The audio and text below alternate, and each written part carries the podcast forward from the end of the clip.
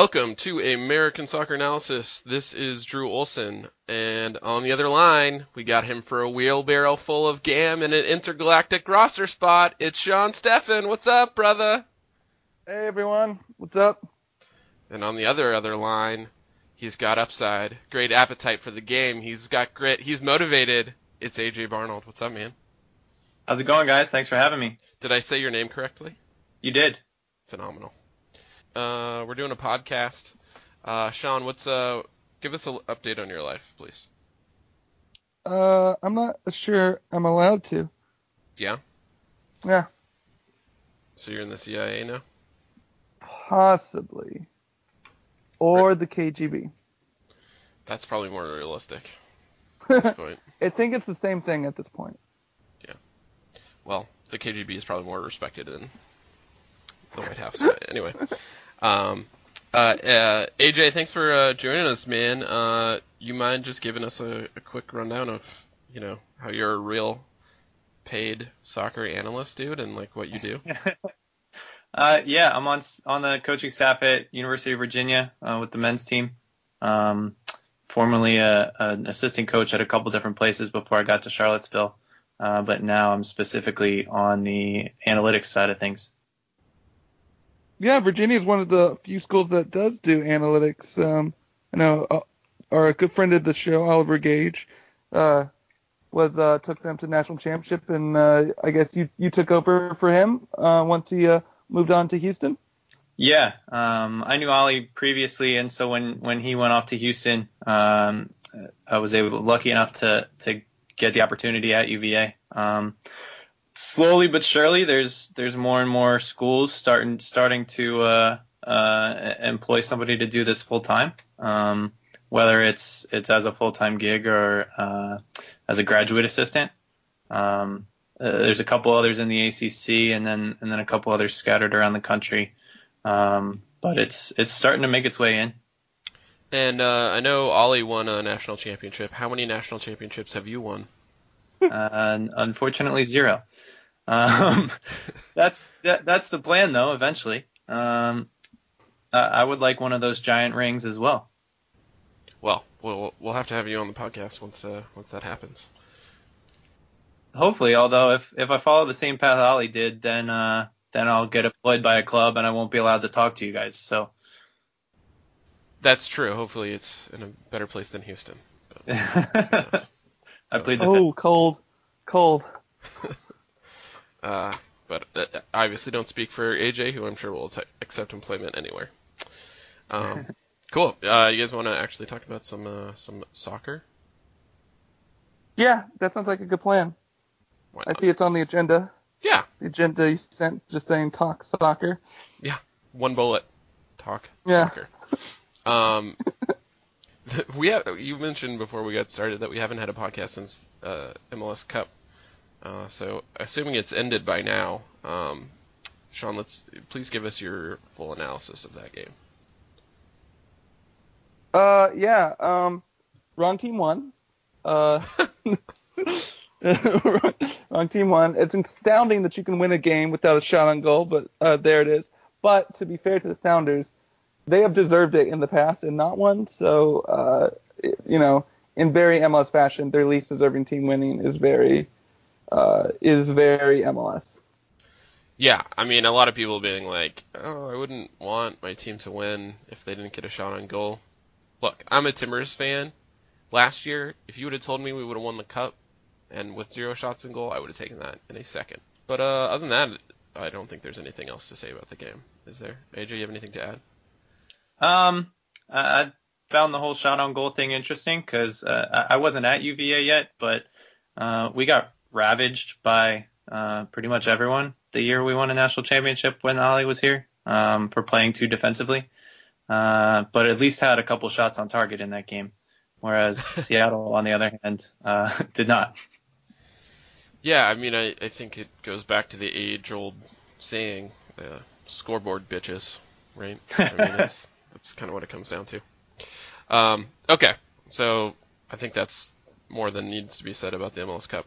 Uh, let's uh, let's get to something more recent, which is to say it happened in the last month, uh, which is that Jurgen Klinsmann got fired, which I I'm very pleased about and have been advocating for in this podcast for what a year and a half, two years now. Um, I'm pretty sure we were seminal. We were a big part of uh, our push to make it happen. Is what is, was really the final straw. Yeah, I don't uh, have any sources on that, but it's, I think it's solid speculation. I emailed Sunil Gulati multiple times, he replied. Uh, actually, both times I think it was the, an identical form email that I got back. Um, so I can only assume that uh, you know we were instrumental in letting go of Jurgen Klinsmann. Um, but uh, so yeah, Bruce Arena got hired as head coach. Sean, you're familiar with him uh, because I, oh, I always want to say that he's the one that you're the reason he went after analytics, but it was really Matt Doyle, right? Yeah, it was Matt Doyle. Yeah. But can we safely say that uh, Bruce Arena does he know who you are, and if so, does he think as low of you as we do? I don't think he knows who I am. No. Um, so yeah. Uh, Didn't you? with- did you ever? Weren't you supposed to like dress up in a mascot outfit and interview him or something? if no, okay, had I I had a bet with Cozmo, the Galaxy mascot, that uh, if he beat me in fantasy, I was going to dress up in his taco, his famous taco outfit, and, and interview Bruce Arena. Um, I won that bet, so I have a signed Cozmo um, jersey, and yeah, I kind of wanted to lose, but uh, at the same time, I think of all the people to interview in a con- like I'd be fine interviewing anyone else in a taco suit. Bruce Arena would be super intimidating because I don't, you know, he would make it even more uncomfortable and just, you know, I, I don't know how. I don't. He's an intimidating man, Bruce Arena. He's just Yeah. an intimidating man. So being in a taco suit would make it worse. Is he on the record as to his opinion on tacos? Uh, I don't think so. No, I've heard him talk about Fifty Shades of Grey before. Okay. What did he say about Fifty Shades of Grey? He was actually making fun of a journalist for going to for going to see it. That was uh, that was the uh, that was all of it. So I guess he wasn't really on record about Fifty Shades of Grey, other than um, get, ribbing a journalist for going to see it.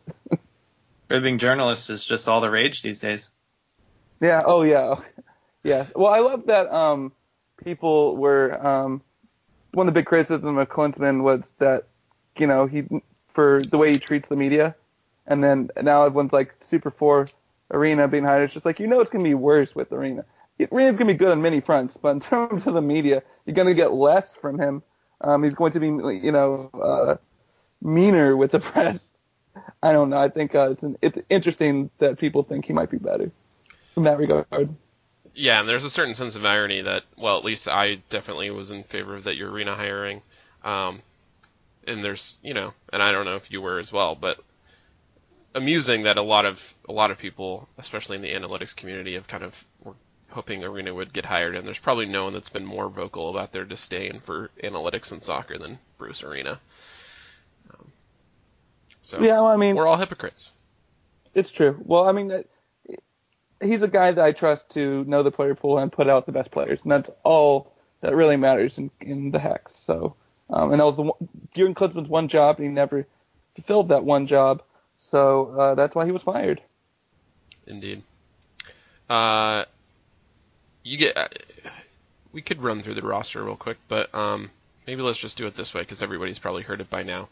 Any any particular things you guys want to make note of? I mean, I think the most obvious one is Zusi listed as a defender, um, which is an interesting experiment that I guess he's played a little bit for SKC, um, but really is I think it's kind of the only actual experiment on this roster, right? I mean, which is something we really criticized Klinsmann for a lot, which was that he preferred to experiment in World Cup qualifiers rather than Camp Cupcake. Um, I guess there's no question there, but do you have any guys have any thoughts on you know this roster and how guys are going to fit in here? Not really. I mean, it's it's Camp Cupcake. Uh, you, you can get maybe one or two players that are going to go through to the from the bubble to you know maybe the bench. So uh, it's more of a something to note afterwards because if someone's included in Cupcake, it doesn't really mean anything unless they shine. So I, I've always find it hard to comment on. You know, it's nice Benny's back, obviously. Um, if Bruce can give Benny uh, a chance, that's wonderful. But at the same time, with question now, the whole Benny thing's kind of irrelevant in my opinion. So I don't know. I mean, there there's some good storylines in there. I'd like to have seen Hollingshead, but I don't think uh, anyone other outside the analytics community actually truly understands how good Hollingshead is. So uh, yeah, I mean, there's not really much to say. I think the the interesting one for me is going to be if and where Darlington Nagbe plays, um, mm-hmm. especially from an analytics viewpoint, with the the recent discussion from from Caleb Porter saying he wants to play him out wide, and analytics maybe suggesting that's not his best place, but who knows? Well, well didn't the didn't Caleb Porter say analytics says that that's his best. I, I would love to know what metrics they're using for that because I, I the analytics I've seen uh, would would suggest the opposite. So I'm not really sure what metrics they're using for play I best. think this is just pure speculation on my behalf, but Chris Rifer from Stumptown Footy, who's about the best cover, you know, the best Twitter follower you can have for Timbers news, wrote an article over the holidays, I think like into December, where he basically went through all of Nagbe's games and looked and see what position he was playing, and Rifer kind of came to the conclusion that Nagbe was at his best at the 10, which obviously really isn't an option um, with a healthy midfield for the Timbers with Valeri, and came to the conclusion that Nagbe was at his best, or had the best stats anyway, when he was on left wing. Um, and knowing what I do about the Timbers analytics team, I would guess that really pr- probably Caleb Porter just read that article. That's just a hunch, though. Oh, Oh man, hot fire. Yeah. Uh, what do you guys think of uh, the fact that Lee Nguyen wasn't included? I feel like nobody is mad about that except for me. I, I mean, I guess it, there's no probably no place for him to fit in to an actual World Cup qualifier just because the position he plays already pretty set there. Um, but he's a good player that has been really good in MLS the last couple years, and um, I kind of feel like is the only guy that I would have included in here that uh, Arena did not. Sean, are you as offended as I am? Not really, because I don't think Nguyen's going to make um, uh, any. I'm not. Don't think he's going to crack. It, for me, it's all about the who's going to crack the first team from this. Mm-hmm. So I don't think Nguyen has a shot at cracking the first team. I think we have better options at 10, at the 10, if we're going to even play with the 10. Um, and you know more two-way options as well. Uh, if we're going to have a more like a Feilhaber, uh, a Kljestan, uh, both of whom are you know I would argue more creative and more two-way. So yeah, I just um, I'm not offended, but yeah, no, I mean it, this is definitely you could have given him a nod by including him in this roster if you want to look at the January camp as a way of saying give giving an attaboy to a player. Yeah, I guess it's a mindset thing, right? If presumably, I think Arena is probably just trying to get ready to win in World Cup qualifiers to get out of last place in the hex, um, which is you know probably the right thing to do given the circumstances. Um, but if if it was being thought of as something where you know it's a place to reward players for good MLS seasons, then then Nguyen probably would have made more sense. But it's probably not his mindset right now. Yeah, um, probably not. Yeah. Okay. Um, you guys have any last thoughts on USMNT? Otherwise, I'll move on to the draft. Nope. I was gonna go over to camp to to watch uh, practice, but I couldn't make it. So sorry, I don't have any more insights on who's playing where and all that. Um, I think a little uh, uh an interesting point. Granted, it's uh, as we affectionately call it, Camp Cupcake, uh, and and the European guys aren't in it. But I, I, think related to the draft, sort of a segue into the draft, uh, and how there's always questions about how the college game plays into the the development system. Um, I, I, looked back, 23 of the guys in the camp currently uh, played at college. Hmm. Um, not that not that that is sort of means that college is the best stepping stone, but uh, I, I, think it certainly says something that that many guys at least did play in the college system and and um, didn't go straight, uh, either weren't homegrowns or or didn't go straight to Europe or whatever it may be. Um, yeah. Like like I said, it's it's Camp Cupcake and it's not maybe the first the full first team, but um, the uh, that number actually impressed me. It was more than I expected. Yeah. So who well, is that? It's Josie. It's Bradley. It's um, um, I have it here. Let's see. Hamid went straight to MLS. Um, Beasley, Garza, we're not college guys. Hmm. Um, Acosta, Bradley, Jones, Lletget, Manneh, Agudelo, and Altidore. Wonder Um, if that- everyone else played in college at least one season. And that's interesting because most of those guys are on the older side, so they've been out, you know, for, you know, if they had gone to college, they would have been out for a while anyway. So it's Right. an interesting, you know, maybe that's an argument that the college game is doing better to develop it, and you know, it's becoming more important than it used to be. Well, I mean, th- this is a great segue into um, our draft discussion, but uh, sometimes I see Twitter discussions about how uh, the draft is becoming irrelevant, and I it blows my mind because I, I just think we're nowhere near a point in because people will cite like, oh, the Galaxy keep trading out of the draft, or you know, everyone's got academies now. It's like we are nowhere near a point where the main source of players isn't going to of American players isn't going to be the college draft. We're nowhere near that point. And you know, I don't even think we're like four or five years from a point where the draft, where college soccer is going to be obsolete. So yeah, to me, it's still very, very important the college game. Um, obviously, there's a lot, a lot wrong with the college game that I would like to see correct, corrected. Um, you know, pretty much everything that you can think of. It seems like it was specifically the rules of college soccer specifically written to piss off soccer fans. Like we're gonna do golden goal, the clock's gonna go the wrong direction. We're gonna allow mass substitutions. We're gonna do like everything that you know just to anger. But at the same time, it develops players. It does do that. And you know, there's some changes that I think could be made to help develop players in a better way. But it's still an integral part of our system. I think it's it's also the, the, the other American sports and the way that the importance of their draft, uh, the NFL draft, the NBA draft. I, I think that maybe kind of uh, skews people's views because in those Yeah. drafts you get you get franchise changing players every year. Uh, in the MLS draft, that it's not necessarily the case because there's so many other avenues of getting players. In Mhm. the NFL, you get all your players through college. Right. Right. Yeah, you Yeah. don't bring in an Argentinian quarterback. to Right. Save your team. Well, right, and there's also the fact that we have to deal with that. You know, it's obviously not the best league in the world, whereas hmm NBA, Right. NFL, hockey, they're all the best leagues in the world, so they're getting the best players that are available to them. Um, whereas if you know a guy can go and play in the Premier League, I don't know if this has ever happened, but if they could go play in the Premier League, then they're going to do that. Um, Wait, wait, wait. You don't know if it's ever happened that an American is playing Premier League? What? what? Qualify that statement. out of college, I mean, Yes, it's happened. it has happened. Yeah. Who? Right out, I'm- right out of college. AJ would If know, I but had I'm to- pretty. If I had to guess one of them, it might be John Harkes. Mm-hmm. Um, that was way back when, obviously, but um, uh, he played at UVA and then I think went straight from there to Didn't he go to Sheffield? Germany? Oh, I don't know. Sheffield. He went to Sheffield Wednesday. Okay. Well, very happy for him.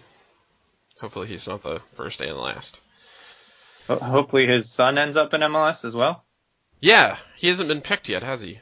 Uh, Uh, he's a he belong his rights belong to DC United, I Oh, that's believe. right, he's homegrown. Trying to sign him as a homegrown, but uh, I think he has some European interest from somewhere. So that's been kind of the tug of war.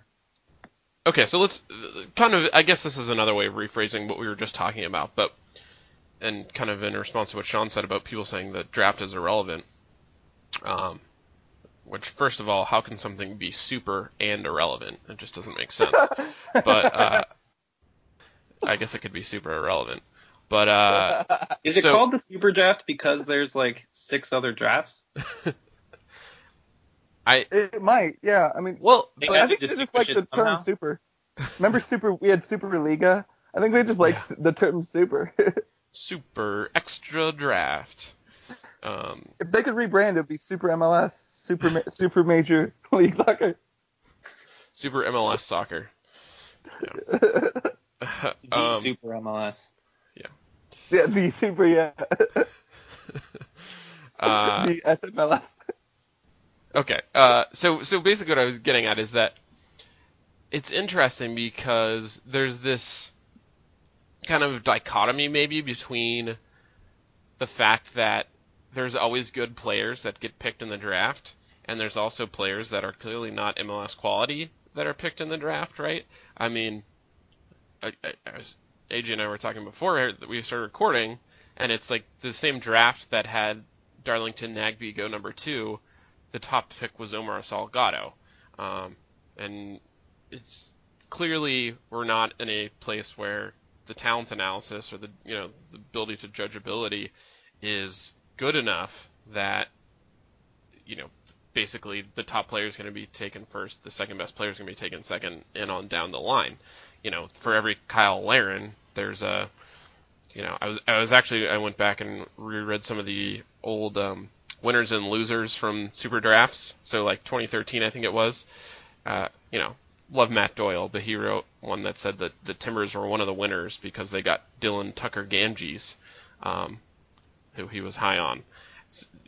You know, and that's the same draft I think that you know like Kekuta Manneh I think came in too. So it's a, I guess that's a long way of saying that.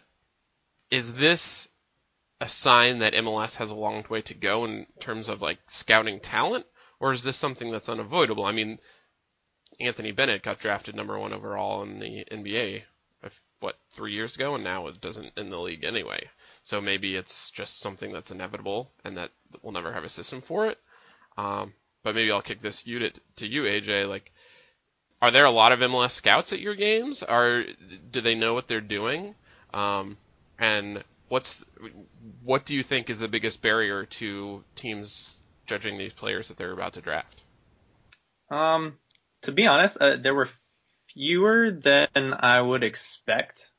Um, that that personally came and watched games in, in watched games live.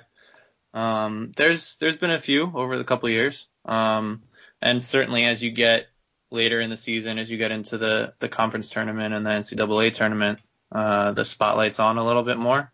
Um, plus, at that time, MLS teams are starting to be done with their season or knocked out of the playoffs. Um, but um, it, it's interesting because I, I, think there's teams that do their due diligence and, and do pay enough attention, and then there's others that I think maybe put a little too much on the combine.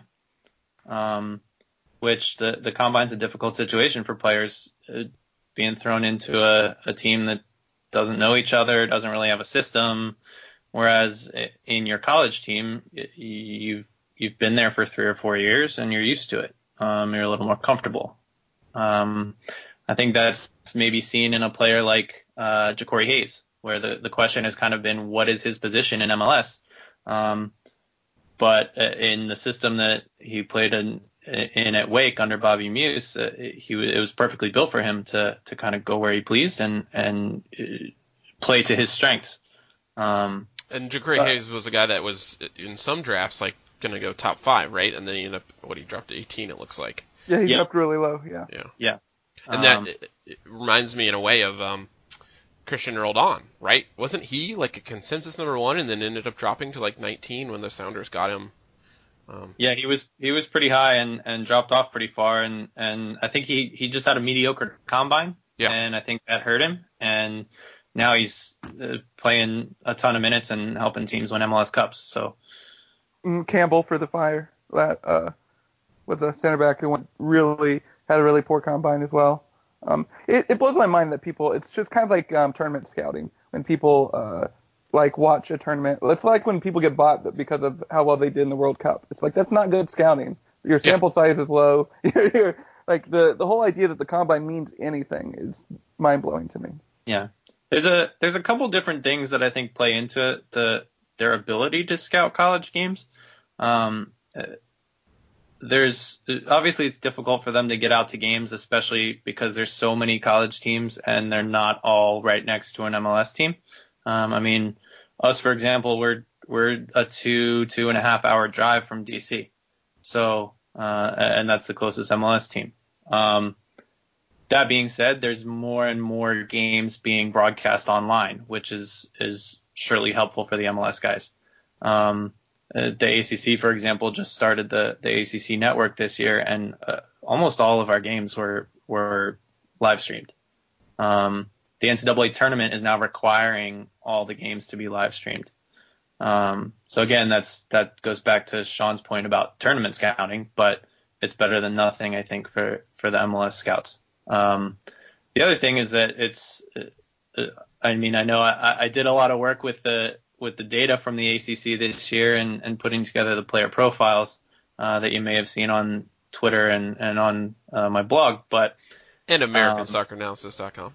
That as well. And but but Ollie Gage made a, a good point um, to me the other day when we were discussing them. He, he said it's just so difficult sometimes to to look at stats from different players in different conferences uh, Yes. and compare them to one another. There's there's not a ton of validity there because everyone plays a different schedule. Strength of schedule is different. Um, uh, I, I yeah, think I well, know what Lalas Abubakar went fifth overall. He went to Dayton. Like, there's no way he played against the same competition as the guys who are at Akron or you know UVA or UCLA, right? Right, guys like him. Um, I- Or I- the I would have been UD guys. interested to see a guy like him or a guy like uh, Joe Holland, who I really liked when we played against Hofstra this year. Um, I I would have been really interested to see those kind of guys in a more consistently strong conference, top to bottom, uh, week in, week out, to see what to have a little bit better of a, a feeling of what their uh, their impact at the MLS level is going to be. Um, Yeah. So it, that complicates the scouting as well. Uh, just the there's 206 Division One teams. Um, so it's it's the scheduling and the the uh, level that everyone's playing at is wildly different. Yeah, that's true. I mean, I, I even remember. I mean, even when you if you ever fill out a bracket for the NC for the NCAA tournament for the soccer, it's always like when you look at looking at Denver this year, are they going to do well in this tournament? Because you know they've been undefeated for like two years, but uh, you know, look at the conference they're in, and then of course they ended up doing well, and then you can translate that to well, how strong are the players on that team? And if you don't really watch that team, you could easily say, okay, maybe Reagan Dunk um, isn't going up against the strongest attackers, so maybe uh, you know he is his profile is a little inflated. I wouldn't say that about Reagan but those questions do need to be raised and thought out. And, and it goes back to this about the conference. Not everyone plays in the ACC. ACC is the one conference where you can actually vet a player. Uh, ACC, I'm not sure how it would compare. What would you say, uh, AJ? Like uh, compared to like say USL, where what's the level playing the ACC? Because I from from what I hear and what I see, it it is quite high. Um, I think, I mean, from a from a top to bottom standpoint in terms of talent, I'm sure the USL is a, a better level. Um, obviously, you've got guys that are getting paid. You've got guys that are on their way to MLS. You've got guys that are coming back from MLS. Um, so, in, from that standpoint, the the professionalism is obviously uh, at a higher level. Um, but uh, you can see from the the number of ACC guys that were taken in the draft uh, so far um, that it the the talent is certainly certainly there. Um, I think in the first round there was seven players, um, which was more than twice of any of the other conferences. Uh, so uh, I think that kind of speaks for itself in, in terms of how. Uh, and obviously, I'm biased being in the ACC, but how well our conference is preparing guys to go to the next level. I don't think that's just bias. I don't think a lot of people would argue that ACC is the best soccer conference, at least right now. And I mean, they've had a history of being uh, the best as well. But I mean, I think especially right now, there's not many conferences that could lay claim to anything cl- close to the superiority of the ACC. Yeah, and I think we had we had uh, let's see, we had nine teams in the tournament, and eight made it to the Sweet 16. Right, as much as you can glean from uh, Right. from tournament I mean, results. Yeah. Yeah, in- look at Maryland. in a Maryland. knockout Yeah. tournament. You have wild wild results like Maryland losing their undefeated season uh, after being up four to one. Right, Craziest game I've ever been to in my entire life. that was a Providence. Wait, you were at the game? I was at that game. Yeah, Wow, nice. yeah. Well, it's the Providence, right? Uh huh. Yeah, it was insane. I mean, it was it was like 30 degrees and probably 20 mile per hour wind. Um, so I, I Yeah, feel a little bad. I felt a little bad for the goalkeepers because they both allowed in some goals that would have never gone in if it weren't for that intense wind. Um, That's another reason that uh, the college game would prefer our championship to be in May. Yeah, and MLS is of course wanting to go to a winter calendar. Ugh. Ugh. Yeah, it's funny because it, obviously I am have no training as a scout whatsoever besides having a podcast and um, being outspoken That about counts. things that I have no uh, expertise in. Uh, but like that counts. uh, I'm sure I'm going to mess up his name, but uh, Chris Odoi-Atsem, who's the defender for Maryland, in that game against Providence, basically handed them a goal because he someone made a back pass to him that he just didn't run to and waited for it to come and the Providence attacker striker took it and went down and scored.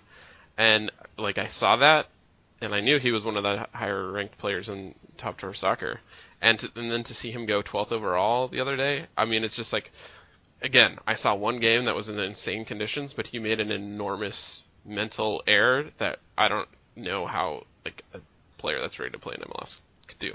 But then again, what the hell do I know? So it, it's it's a bizarre. I mean, I think that's a sample size error. I mean, the one mistake can't. I mean, like that's my fundamental. One of my problems with scouting in general is unless you're scouting, you know, unless you're really doing your due diligence with video, you're you're you're making um, in general you're making uh, assumptions based off very little, which is why I think data and scouting need to go hand in hand. You have to be able to, and that's not to say there's nothing that can be seen through video. There's absolutely is stuff that can be seen through video. There's plenty, but at the same time, you can make assumptions from video that just aren't true. And if you have data which over a longer period of time, you know, you can sort of either back that up and say, oh, you know, maybe this is just something that happened in the three games I, I was able to watch before, uh, you know, because no one's able to. It's kind of like um, someone once told me that anyone who says that they're uh, an expert in international soccer is a liar. Like it's impossible. It is just impossible to be a connoisseur of every league, to watch, you know, uh, all the leagues around the world, or even to watch, you know, all the games within a league. It's just impossible. Well, and it kind of gets to the overall question of like, you know, I guess it's the blessing and the curse of having college soccer be the major development program for U.S. internationals, which is that the best players end up in the ACC or you know generally playing against each other, which in a way is good, right? Because they're going to have the better competition going against each other, so they're going to get better. But at the same time, in a country like the U.S., which is so spread out, you know, I would imagine if a lot of those guys that ended up at Denver, which is a school that you know most people wouldn't think of, I, I would imagine a lot of those guys weren't necessarily on the radar until they ended up all there. Or you know, it's how you end up with guys at Dayton and um, I don't know. Well, a lot of them are also people are going out of their way to find international players. That's an interesting Sure. part of the soccer of college soccer right now is that they're it's going out and finding people who want a U.S. education, and then bringing in not, I'm not gonna say ringers, but like it's bringing in international guys. It's, it's interesting that it's now about scouting foreign players uh, as much as it is about finding domestic talent, which mirrors any other league, I would say. Yeah, foreign foreign guys are starting to see the college game as an avenue to MLS. Um, uh, they maybe were in a youth system over in Europe somewhere and, and didn't latch on with the first team, so they start looking at the at the college game in the U.S. as a way to get an education and uh, as a springboard into MLS. At whether MLS is their their end all be all and they're happy to play as a pro, or whether they then even plan to try and use MLS as a springboard back to Europe. Yeah, I mean it's a good plan because if else fails, you still um, get that education to fall back on. For sure. But the best player on the field for that Maryland Providence game was Gordon Wild, who's uh, German, I think, and was arguably the best player in college last year for uh, for Maryland and scored a boatload of goals. Um, I think probably going back to play in Germany or Europe, right? Have you heard anything about that, AJ? I have not. Um, he was a he was a Generation Adidas target from what I heard. Um, I wouldn't be surprised if he stays at Maryland, but Oh, that's right. I Uh, forgot he still had. Yeah, he still has some eligibility. Yeah. I mean, I've seen it happen. Ignacio Maganto, Nacho Maganto went back to Europe after he was cut from the Galaxy. Okay, cool. Well, should we talk about actually some of these players? Um, uh, AJ, did you do you have any insight into Abu Danladi? I, I assume you haven't seen him play Because you, I have you- not seen him play live. Um, I, I mean, I obviously watched the uh, UCLA Virginia national championship game from 2014, which was right before I came in to the program. Um, and the the game plan there was uh, he's one of the fastest guys in the country. Don't let him behind you, um, or he's going to score. Um, so I, I think he's definitely got some tools um, that you can't necessarily teach. Um, and uh, I think the big question for for him might be the staying healthy. Um, he had injury problems over the last couple years uh, that that hampered him a little bit. Um, so uh, obviously the talent is there, uh, and he was one of the most dangerous guys in the country as a freshman uh, a couple years ago. Um, and he's only gotten better from that standpoint. But uh, if it's all about whether he can stay healthy, I think. I've seen a couple of games of him live at UCLA and with uh, I think he was with Ventura Fusion. Uh, I think in the U.S. Open Cup they came and beat Galaxy too, and he, I think he had the winning goal. Yeah, he did. I remember interviewing him afterwards. Yeah, he's he's good. He's he's um I I'm not sure how much it, it's it's hard to project into MLS, but I I think he's got a fair shot. I'm concerned about him going to Minnesota though, because the striker you know really needs service, and I don't I think if you can pick one expansion team uh, between Atlanta and Minnesota, who, which one's in trouble right now? I think it's going to be Minnesota. And how uh, what, how many players have, do they have? 16, I think they have 15 now after the 15, after the draft. 15 draft. players, right? Um, they're like a month away from playing soccer. So yeah, uh, I don't think they're going to be a strong team, and, and I think that's kind of important to a, a striker is to have a strong team. There aren't many good strikers that are on bad teams. Uh, you know, and there's there's a reason for that. You need the service. So um, development wise, that might hamper him, but I guess we'll just see. Yeah. Um, the Timbers Twitter sphere was um, blowing up with hopes that the Timbers would trade up and draft Miles Robinson, uh, who went second overall to Atlanta. He seemed to be the most MLS ready defender, at least that's the consensus. Again, we have no idea until they actually step on the field.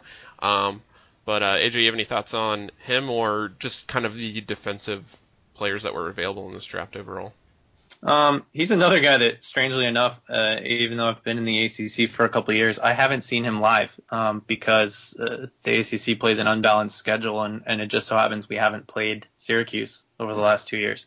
Um, and, and I've watched him on film a bunch. Um, he he certainly has the athleticism uh, for MLS, um, and out of the defenders that were available, I think he's the top in that sense. Um, his passing numbers uh, were pretty solid, um, completing a good amount of passes, playing them forward as opposed to just keeping possession side to side. Um, and he wins a ton of balls in the air. Um, even even in the combine, he showed on the he had the assist on the one goal where he had a diving header that just the ability to get to that ball uh, a lot of people don't have. Um, so again, I think he's one that has some tools you can't teach, and he's he's been pretty highly regarded in the the U.S. youth system. Um, some of the stuff I've read wonders if he'll be ready to play right away this year, um, as opposed to maybe developing for a year and then coming in in in 2018. Um, but uh, from from what I've seen on film, uh, uh, I understand the hype. Uh, any thoughts about the broader defensive players? It seemed to be a relatively weak draft overall in terms of defensive talent after after Robinson. Is that did I get the right impression there? Um, the I think the deepest position in the combine and in the draft was right back. Um, just in terms of the Sure, number of guys that are are strong options there. Um, I mean from picks 12, 13, 14, we're all there was a run on right backs all of a sudden. Um, between Odoi-Atsem, Dunk, and, and Colton Storm, um, who Which, was a by the way, some of the best names. Adore Dunk Storm. I mean, that's just phenomenal. Um, Bobby Boswell from DC had a, a, a joke for his the kit man at DC. Uh, he was worried that he might not be able to spell the last name for the the uniforms. Yeah.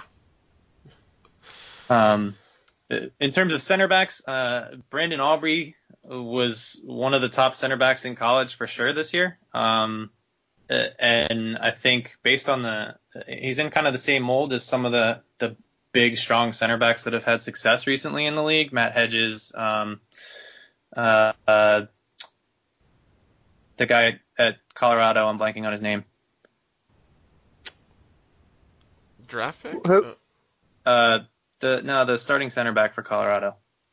uh, Sjoberg. the, the giant. Yes. Okay. Sjoberg. Yeah, yeah, Sjoberg. Um, which I'm a little surprised Colorado didn't take Aubrey because they they love their tall center backs. Although they did sign the guy, the the homegrown from uh, Denver, uh, Kortne Ford.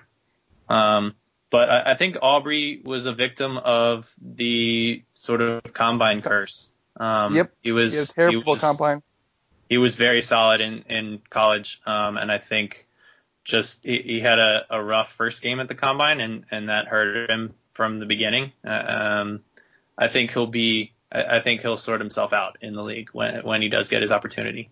Um, uh, certainly, if if you want center backs that are good in the air and can score on set pieces, whether it's with their head or otherwise, uh, he is really dangerous. I mean, teams in the ACC game planned for him on set pieces, um, whether it was uh, trying to cover him uh, in the air or not allowing free kicks because he has a, a, a fantastic, both powerful and uh, movement on his strike. Um, so from that standpoint, uh, if that's what Toronto's looking for, then uh, that's a fantastic pick. Um, I think based on kind of the hype before the draft, the fact that he fell to 21 was was a blessing for Toronto.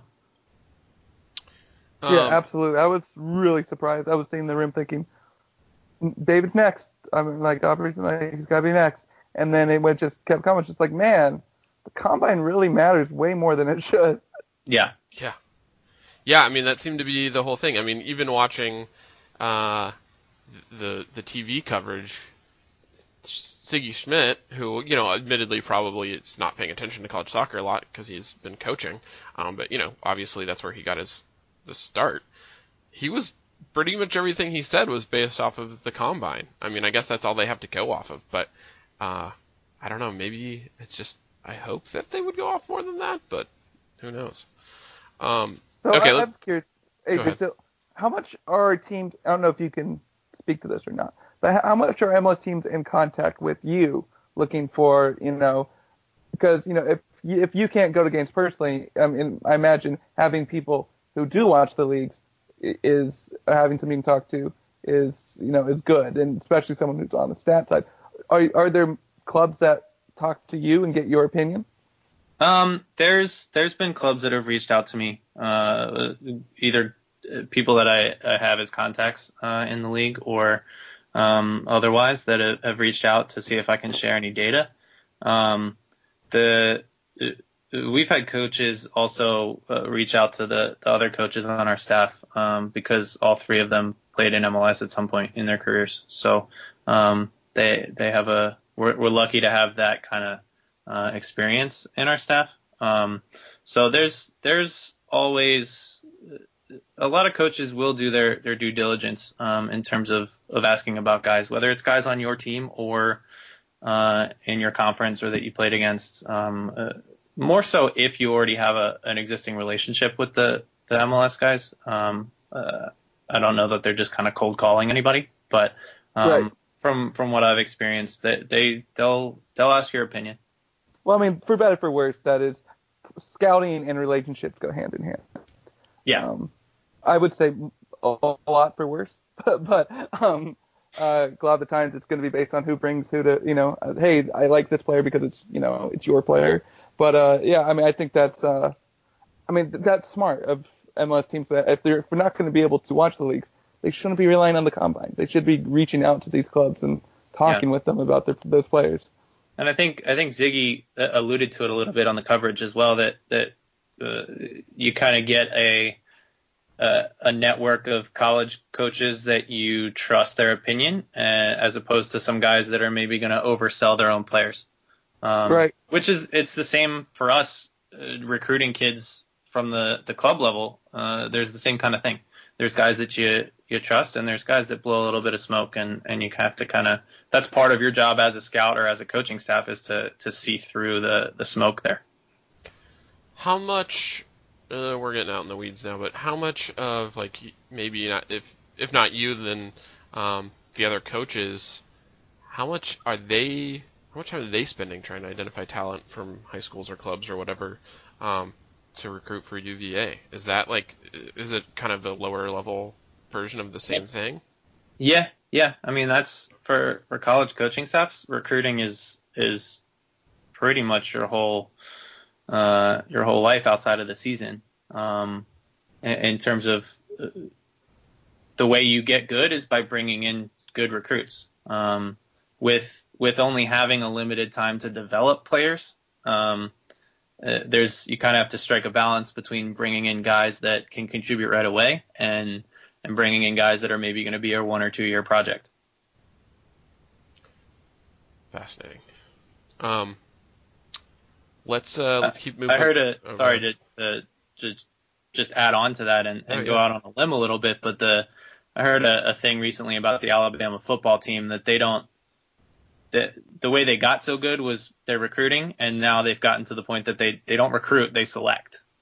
hmm Yeah. Well, and football is really interesting because most of the football coaches are all the highest paid public employees in their respective states. um, and yeah, there's a, a whole lot that goes into that.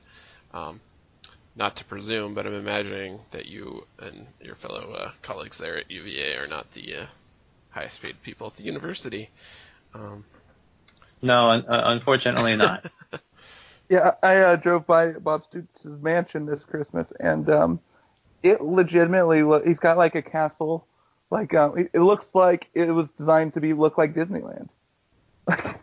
it's got like this. You you can Google Bob Stoops, I guess. Bob Stoops is uh, he's coach for OU. Bob Stoops is the house. Um, you can find it, it, he's got like um I don't know what those roofs are for for castles, but um those little pointy ones. But he's got like a couple of those, and it's just like he built himself a castle out here in Oklahoma. Like he,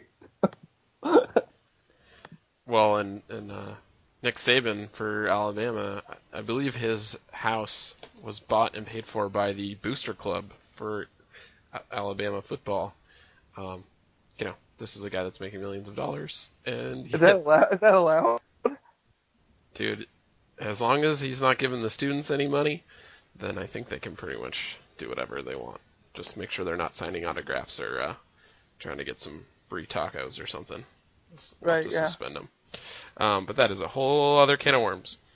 Uh, let's uh, any other any other players, AJ, that you want to touch on that you think are, are poised to do well, or maybe went too high, or um, maybe were taken a little later than you expected that might be a good value pick?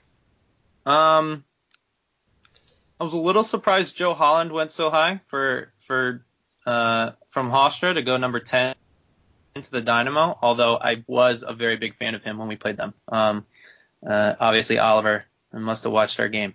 Um, the uh, uh, he he is a guy that I'll be very interested to follow. Um, like I said, being being at Hofstra, he wasn't in one of the the top RPI conferences in the country, but Hofstra's been a very solid team the last few years. Um, uh, obviously, uh, due in large part to him. Um, uh, but I did really like him as a, a, a number 10 box to box as well, covers a ton of ground, uh, sort of did what he wanted, and, and he caused us a lot of problems until we got a little bit tighter to him. Yeah. Um, Daniel Johnson will be good, I think. Uh, he sort of rocketed up the board with his performance at the combine. Um, uh, but he was he was a guy you always had to keep an eye on uh, in the ACC. Um, some value guys, uh, I think Zeiko Lewis falling to 17 was surprising, and Jacori Hayes falling to 18. I think Um, surprising to Zeiko too. Uh, yeah, he Yeah. wasn't so happy about it. for for the Uh, listeners, um, uh, do we have the his exact um speech? Because he uh he was not pleased. I've never seen such a passive aggressive uh, acceptance speech. Uh, he basically said like, uh, at least someone believes in me. First off, I'd like to thank New York Red Bulls for drafting me. I'm glad they have faith in me. At least somebody at this draft does. So I encourage everybody else to keep their head up. Being selected this late isn't the end of the world. Just makes me have to show everybody that I'm gonna prove you guys wrong for drafting me this late. He, he made mention too that that when he plays against some of the teams that were further up the board, that that they're gonna look at the scoreboard and regret not taking him. Um, Yeah. so he he certainly has a little bit of a chip on his shoulder, uh, and he played that way, and it and it it helped him for sure. Um, scrolling down the board as well, um, Brian Wright was a handful when we played Vermont in the NCAA tournament. Um, I'll be be very interested to see how he does. Um, What conference is Vermont in? They were in the America East. Duh, Drew. which which they uh, that was an interesting conference this year. They were strong, and UMass Lowell was very strong, but UMass Lowell was not allowed to make the tournament. Yeah, Uh, what was up with that? Their RPI was really high. They were like They- second. They recently transitioned from Division Two into Division One, and there's a, I believe it's a four-year waiting period where you're not allowed to play um, in postseason. Partially because uh, the Division Two schools tend to have some older guys um, based on the eligibility requirements and, and things like that that that differ from Division One. Um, Oh, you uh, want a team of the 30 year olds. example, the example would be uh, Julito Fernandez was a UMass Lowell guy uh, who was in the combine who is about to turn 27. my goodness, that is pretty old for college. Um, Yeah. Chris so- Winky style. um, just looking at the rest of the the way down the board, um, Aaron Jones from Clemson. Uh, I mean, uh, again, I I'm talking mostly about the ACC guys, but that's where my experience is. Um, he didn't play against us; he was injured, but uh, he was a solid right back all year for Clemson. Um, a, a little surprised that Philly would take him with Keegan Rosenberry. Um, yeah, I, I'll be interested to see what their plan is for him. Um, and then I, I, liked Jalen Brown when we played Xavier. Um, I, think he's a, a solid fit for New York's system. Um, and then we played. Any against- thoughts on Ebobisse um, he was an interesting story skipping the college season this year. Um, yeah. Signing with MLS and then kind of going on loan to um, uh, Charleston, I believe. Yeah. Um, he was he was So you, did, you probably didn't see him then, right? Even we played against uh, he played against us in 2015.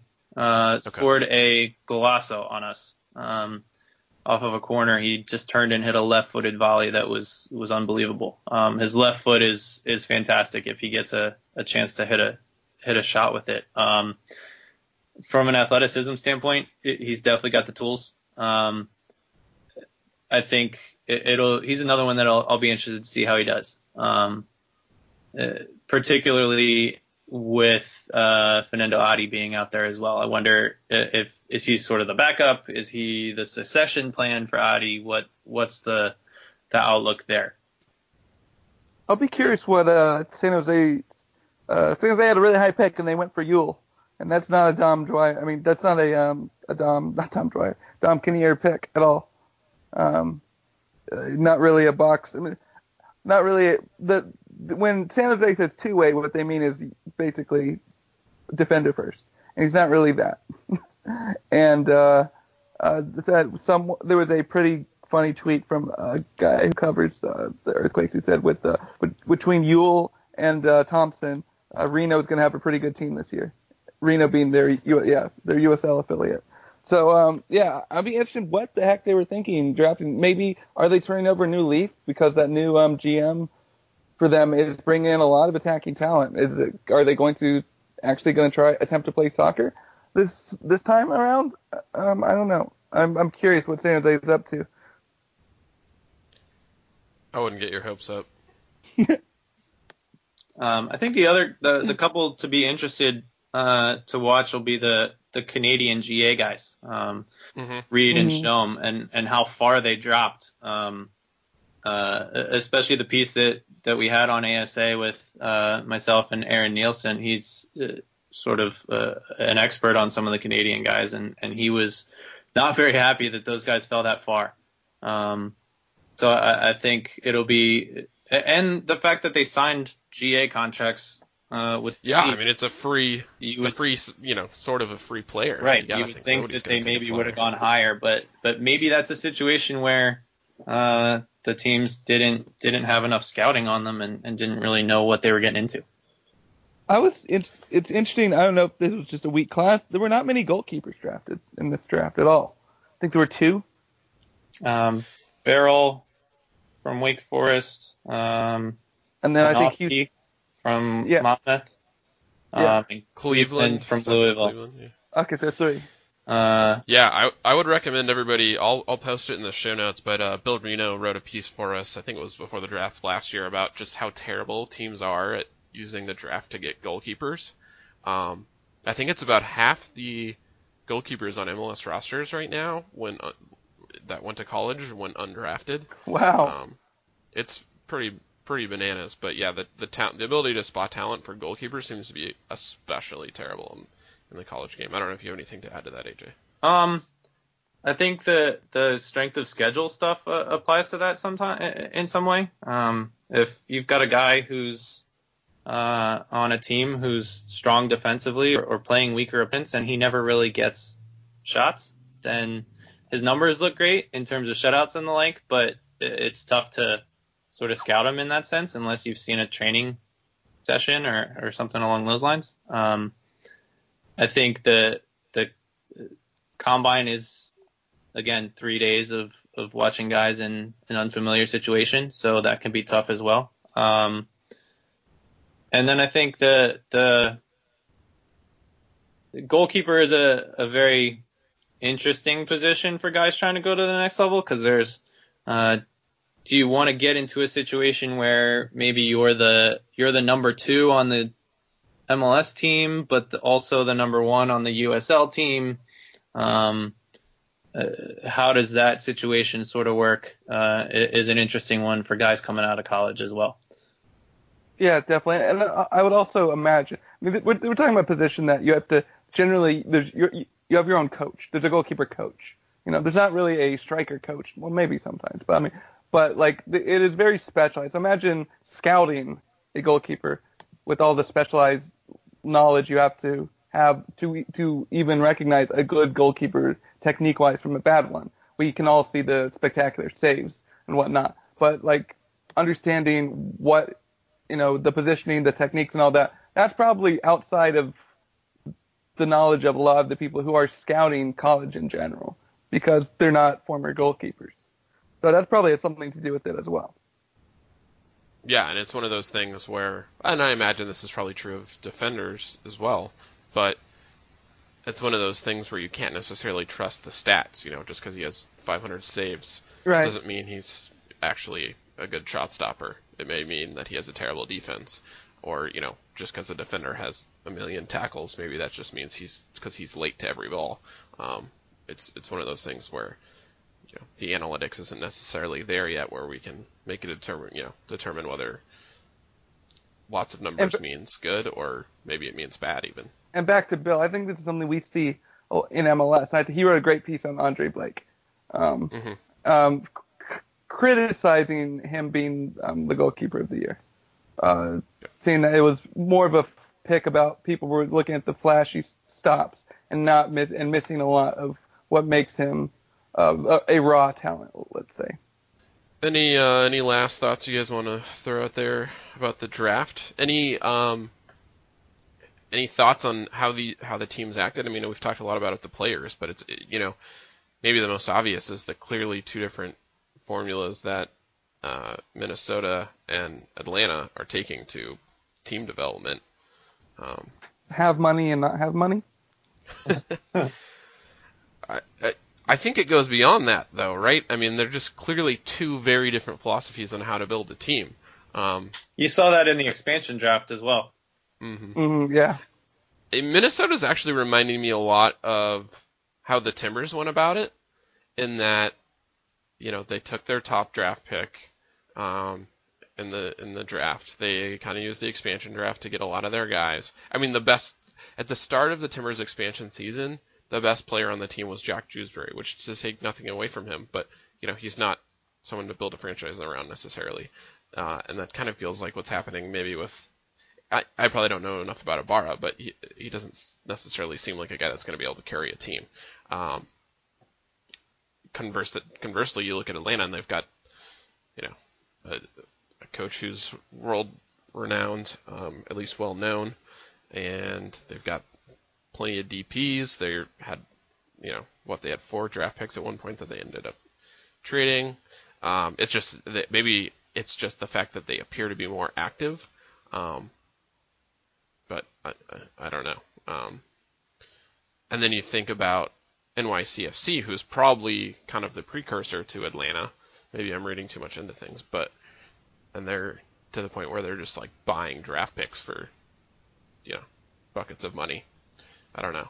Well, I, Again, I'm- Atlanta's interesting because I, I'm so as someone I like to as a hobby scout South America, um, and I've always thought value wise that's where you're going. They're not really doing the value scouting of South America that I think MLS teams should do, and they're going for the big picks. But at the same time, I think that they could be the standard bearer for what I think teams should be doing more, which is investing in South America. Because when you look at the returns teams get out of South America, they're fairly high.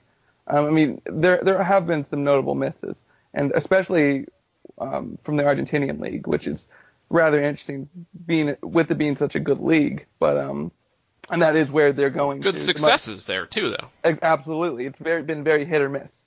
Um, Mhm. um, so it, yeah, it'll be interesting because I think a lot of teams um, will fall into the small sample size if it works, then that's the way we should do it. If it doesn't work, then clearly that was the wrong way, Atlanta. Uh, we shouldn't go that way because clearly, look, it, it failed for Atlanta, so it's not going to work for us. So um, I'm I'm kind of rooting for Atlanta as someone who wants to see more scouting of South America from MLS. Yeah, I think there's a lot of factors that go into that, right? Which is, I think, generally, you know, if if it's the type of guys that teams like Atlanta are bringing in, then these are guys that are probably going to be higher on the the pay scale for MLS. Um, and I think there's a lot of side benefits that MLS can offer, where guys want to move to the United States, and there's other other opportunities, and it just seems like a you kind of think about Colombia too, which is a league that I think a lot of people kind of believe is, you know, maybe half step below MLS. But there's lots of Colombian players that are probably making less than they would make in America, um, but can definitely hang in MLS. So, uh, yeah, I guess that's a long way of saying I agree. Yeah, Postobon is value central.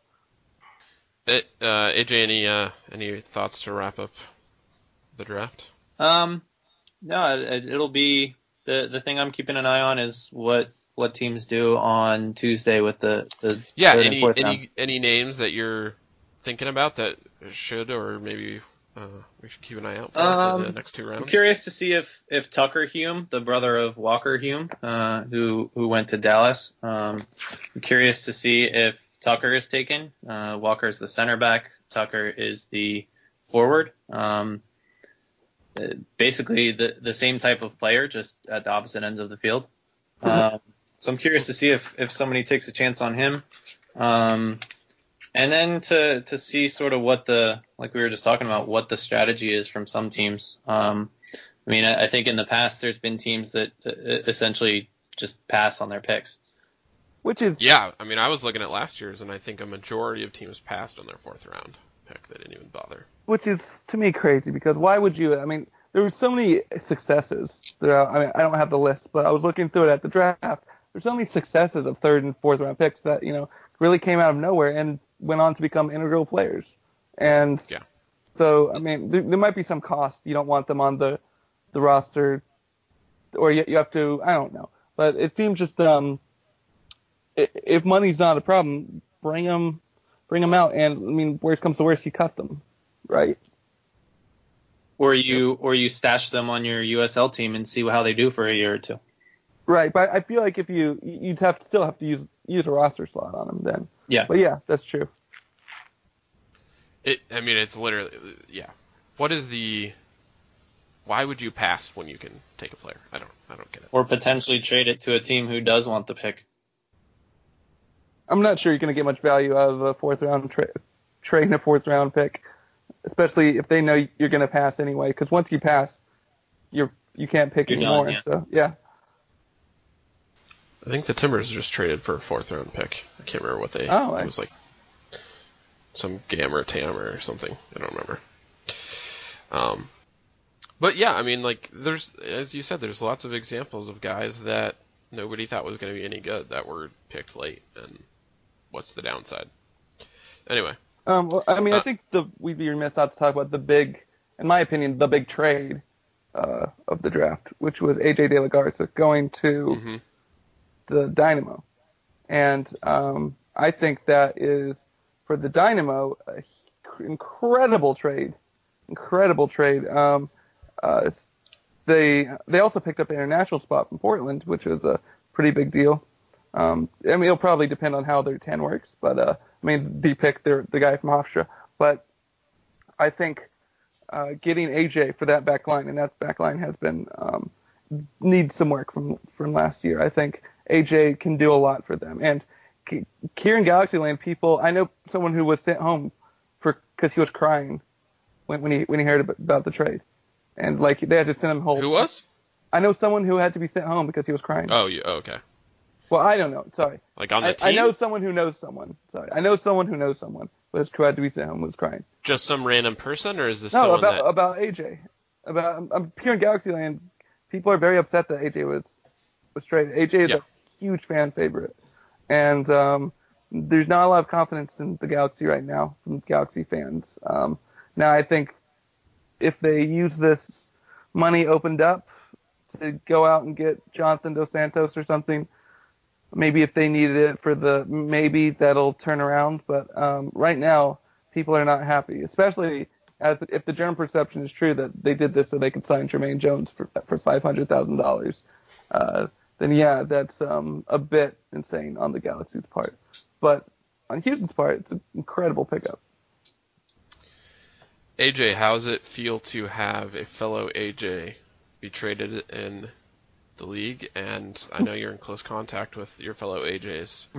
Uh, uh, believe it or not, I actually played against AJ De La Garza growing up. Um, uh, growing up in Maryland, uh, he was a Maryland guy as well. Um, so it's it's I mean it's always good to see guys named AJ being successful. Um, hopefully someday in the future I join him in the league.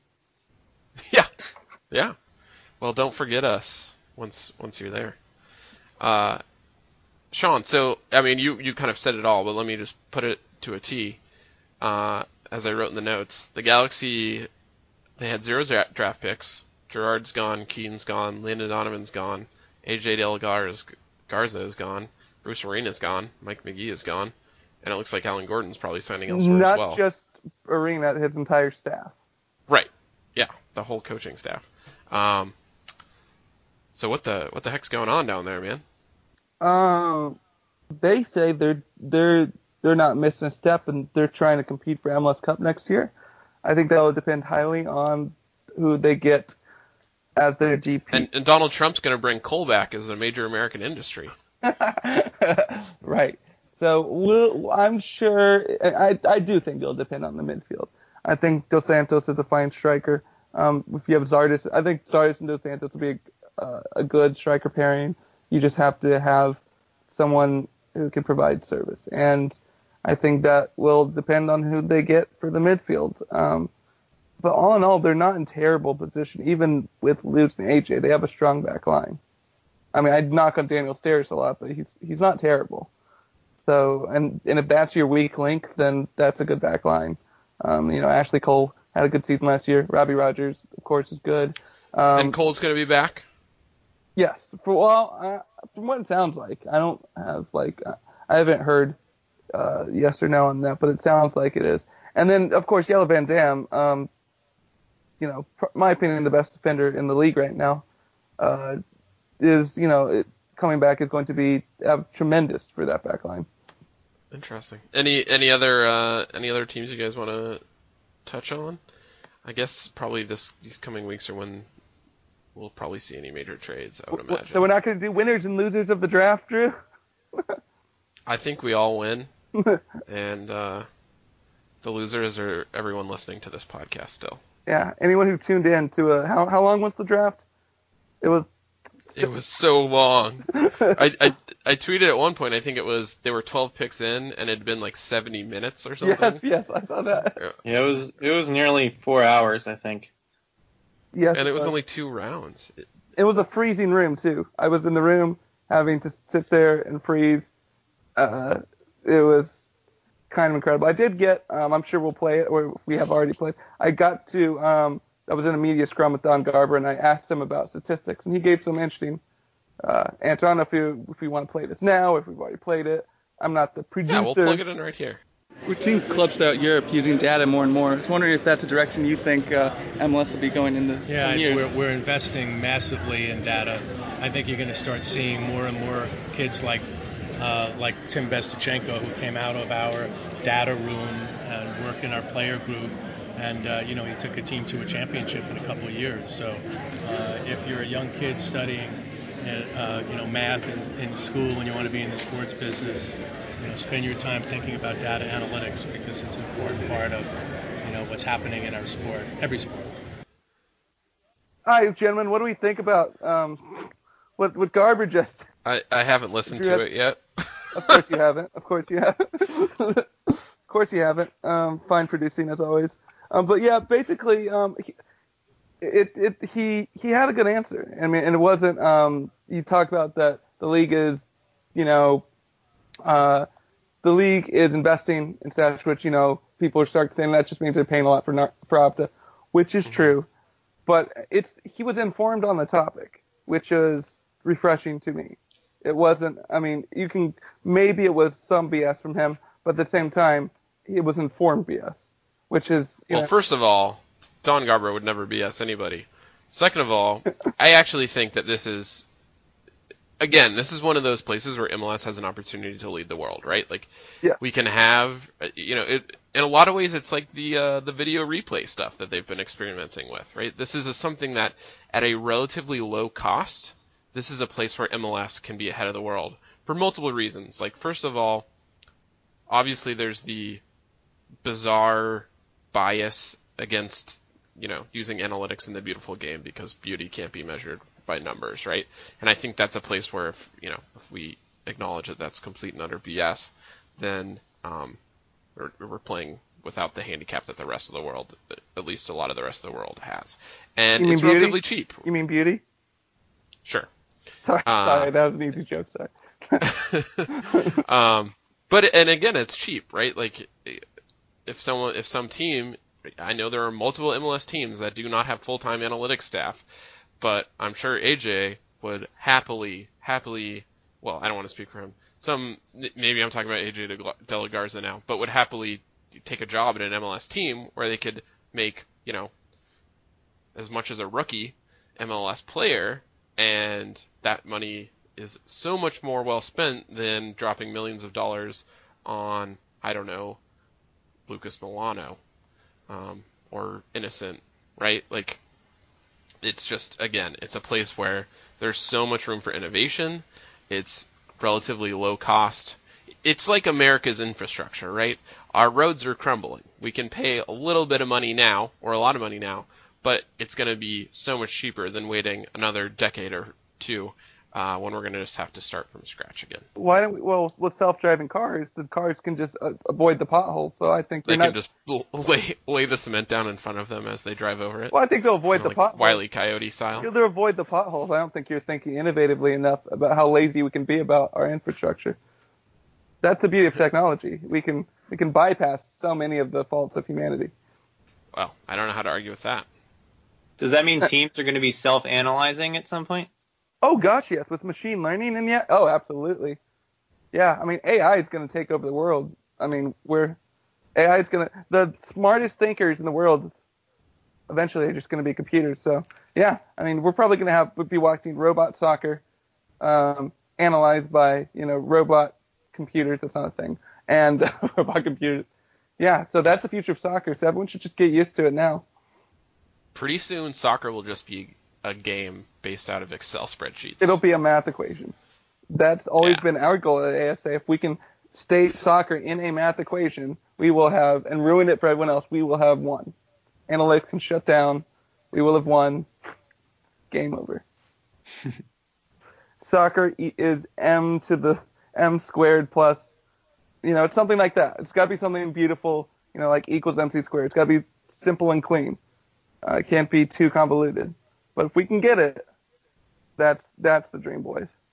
Wow, I can't think of a better way to end this podcast. Can you guys? No, I think you hit the nail on the head. Awesome. Um, okay, so uh, we usually don't do this, but I'm going to ask people if you don't mind, please go to iTunes and give us a five star rating. I recently checked our ratings, and two jerks gave us one star ratings. Uh, they didn't have the guts to leave a comment or identify themselves, so that we can't hunt them down and kill them. But if someone else wouldn't, or maybe two people wouldn't mind counteracting those with five star ratings, um, we would be greatly appreciative. Uh, you can follow Sean at Sean Steffen. And don't give Uh, one star ratings. If you don't like us, don't give us a review. Yeah, unsubscribe. If if you don't like us, maybe we're not your cup of tea. That's fine. Um, How dare you partake in this your loss. democracy? How dare you partake in democracy? yeah, and by the way, Bruce Arena, don't you have better things to do than listen to stupid podcasts? Come on. Uh, uh, you can follow AJ at AJ Barnold. I am at Drew J Olson. Our ASA account is at Analysis Evolved. And our ASA parody account is analysis devolve. Yeah, that one hasn't been super active lately. No, it hasn't. I don't know what those guys are doing. Man, I was super excited when there was a parody account for Matt Doyle, and then it turned out that person was a racist, sexist, horrible person. Yeah, Did I you know. catch that? Yeah. It was it's really a shame. They had some. They started out so promising, and then it Yeah, got out of hand, they certainly and I had to block them. Did they have they been? Uh, do they still exist? I I blocked them because they started posting horrible, sexist things, and I just couldn't couldn't handle it anymore. Yeah. Um, so I have no idea. Hopefully, Twitter's But, uh, on that because because that's the opposite of, of what Matt Doyle is. So it's yeah. Oh, I know. I mean, that's the. I guess that's just. Their shit, Maybe but- that's the joke. If it is, it's a tasteless one. But yeah, I don't. I, I do think that the world needs more parody accounts of analytics, though. Like the uh, the Opta parody accounts are mostly phenomenal. so I think we need more of those in American soccer. Um, cool. Um, other than that, I guess uh, we will be back at a future date to um, talk about all the AJ news that there is to uh, talk about. Uh, We need more AJs in MLS. yeah, and analytics. I think. Well, maybe not analytics. You don't want too much There, competition. there can only be one. There's only one in our hearts. Uh, AJ, say goodbye. Bye. Sean, say goodbye. Now, weren't there two Highlanders? I've never seen Highlanders. I've never understood this. Weren't there two Highlanders? And we're out of time. Uh, toodles, folks.